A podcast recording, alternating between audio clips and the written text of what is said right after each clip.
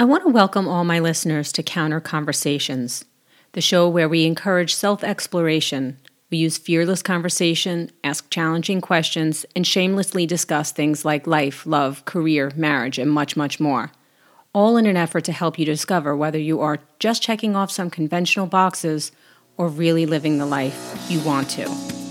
Counter Conversations was created with the mindset if my counter could talk, these are the lessons it would share. Whether it was with my teenage children, uh, a group of girls over a bottle of wine, or a more intimate conversation, it's where some of the deepest conversations and life lessons happened. I'm your host, Bernice Donato, and today we're going to talk about how to take inventory on the relationships in our lives. What a great way to head into Valentine's Day. And to share the love, I have a little gift for you. If you go into today's show notes, there's a link to a free downloadable workbook that will guide you through what we're about to discuss. Love. The word itself can take on many different meanings depending on the type of relationship we're talking about. In today's episode, we'll zoom the lens in a little sharper on some of the relationships closest to you and help you get clear about whether they're lifting you up or holding you back.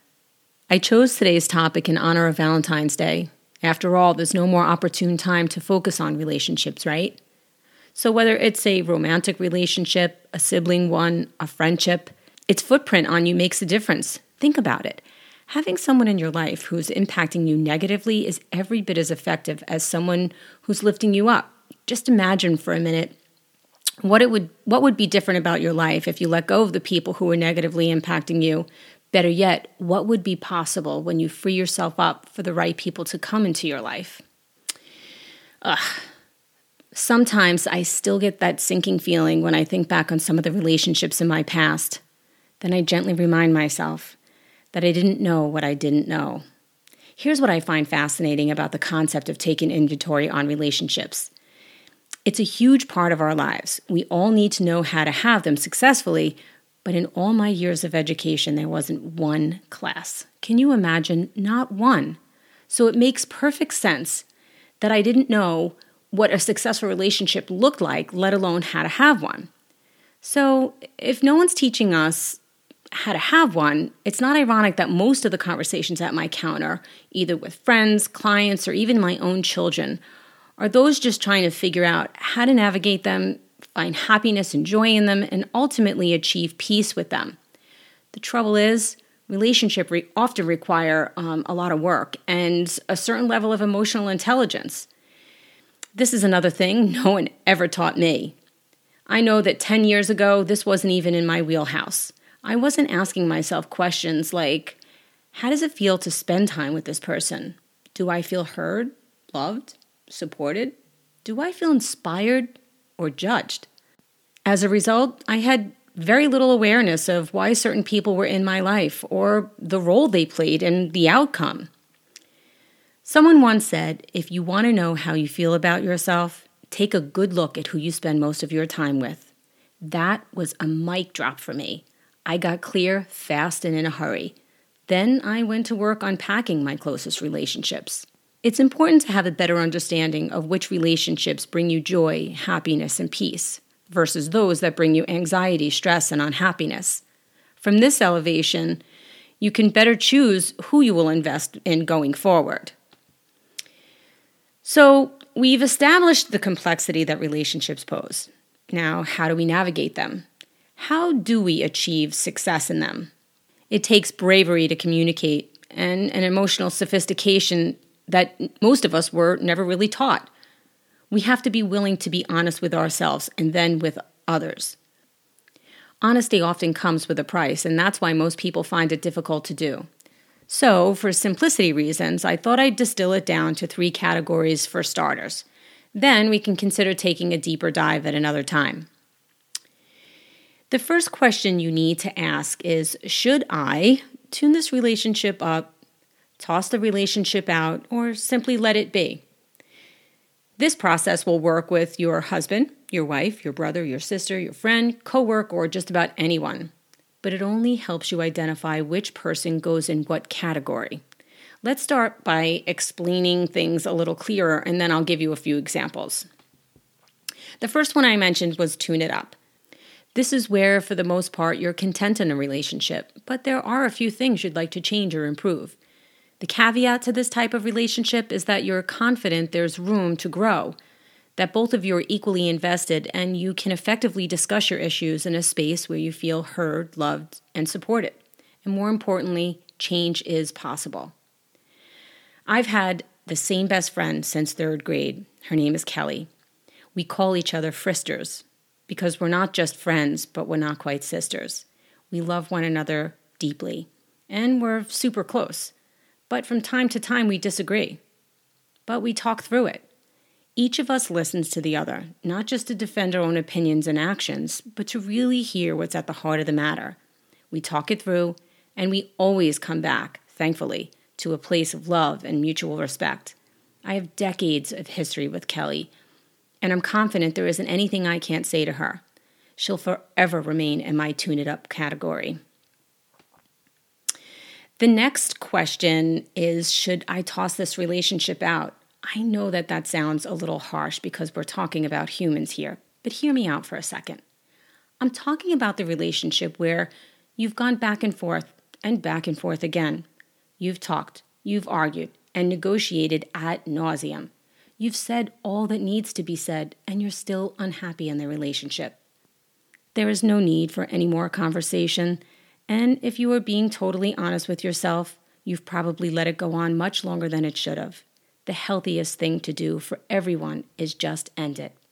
But endings are much easier said than done.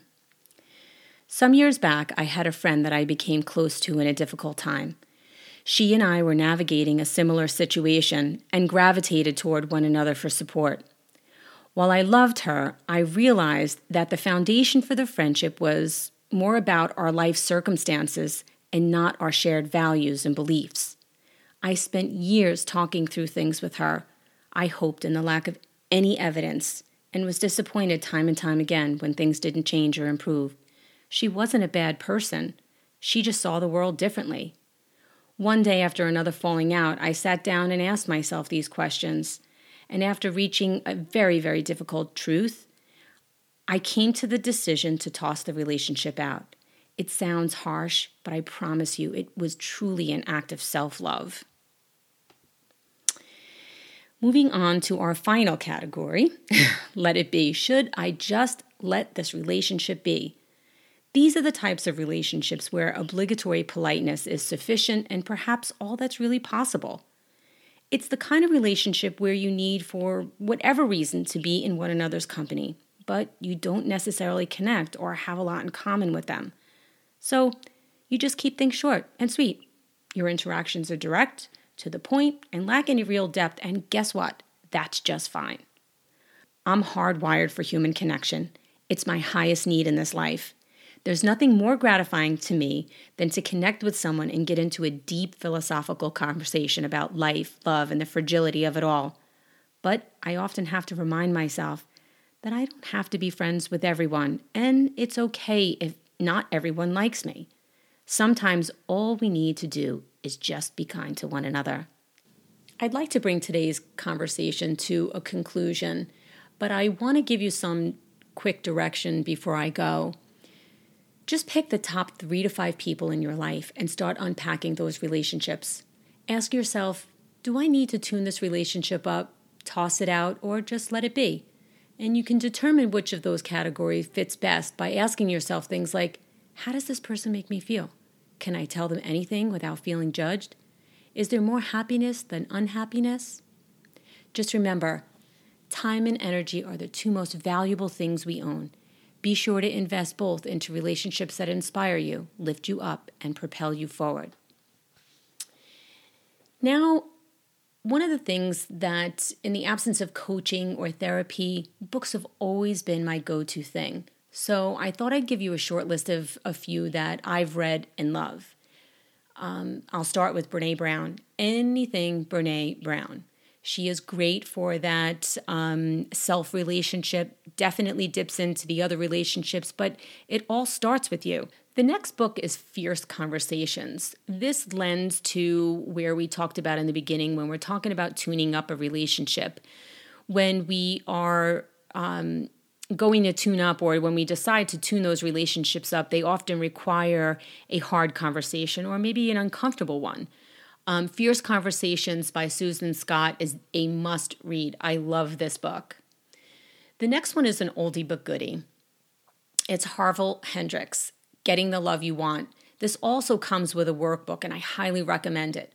Harville Hendrix has been around for I can't even tell you how long. I want to say back in my 20s, I read that, and that's going back 32 years now. Um, but it's something I've read on more than one occasion, and it's one of my go to books. Uh, the next one is Love Dare. What I love about this book is it's not actually a read. What it is, it's an assignment. And when I'm giving it to couples, I give one to each. I have them read through it, decide on their assignments, and um, it's a great co collaboration.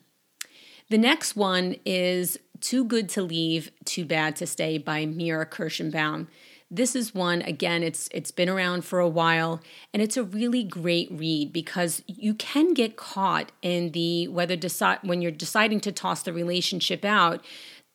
I when I talked to you about my friend, she was a good person. Our values just didn't line up. And that's what had me staying for so long.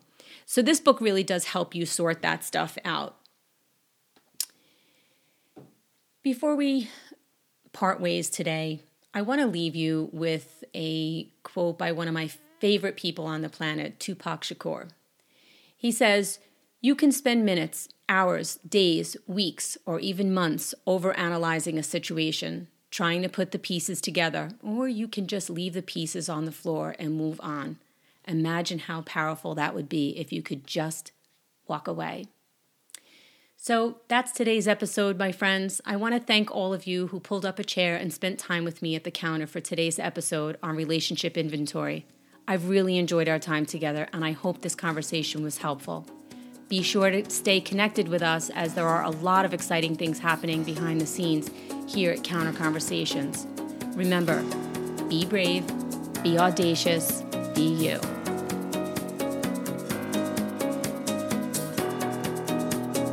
If you loved today's episode, please subscribe, share it with a friend, and don't forget to leave a review, letting us know what you loved about the episode or even what you'd like to hear more about.